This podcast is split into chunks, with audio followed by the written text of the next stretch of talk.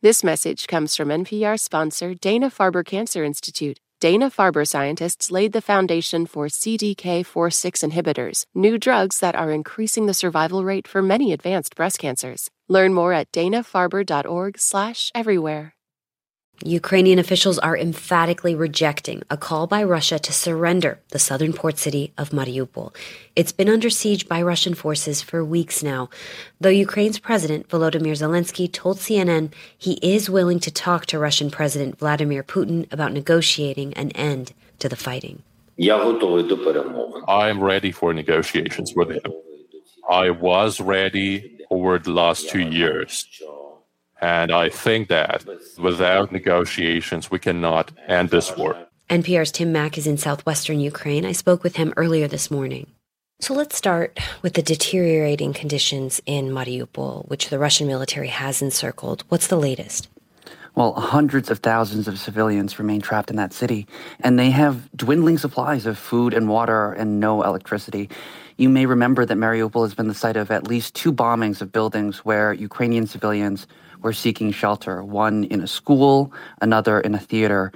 On yeah. Sunday, the Russian military demanded that this embattled southeastern city surrender, after which they said they would let civilians leave and humanitarian aid enter. But so far, Ukrainian officials have absolutely refused.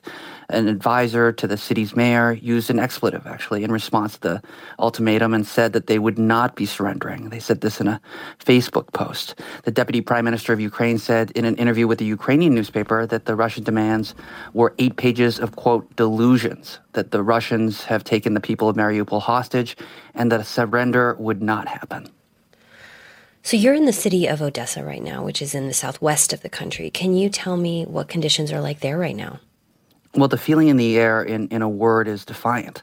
This is a port city along the Black Sea. It's usually a tourism hotspot. It's renowned for its 19th century architecture and world famous opera house.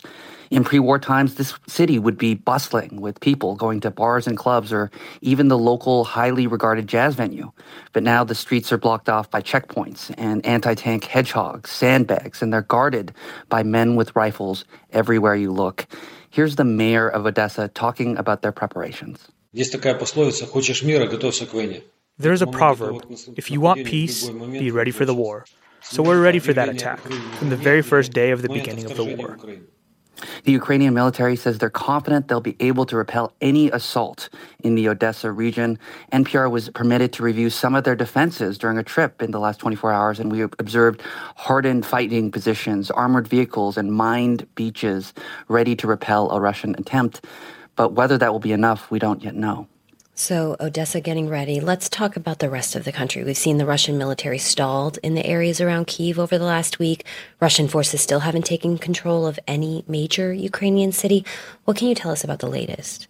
Well, we're seeing uh, Ukrainian officials on the lookout for new fronts possibly opening, and not just in the south, where the Russian military has seen more successes.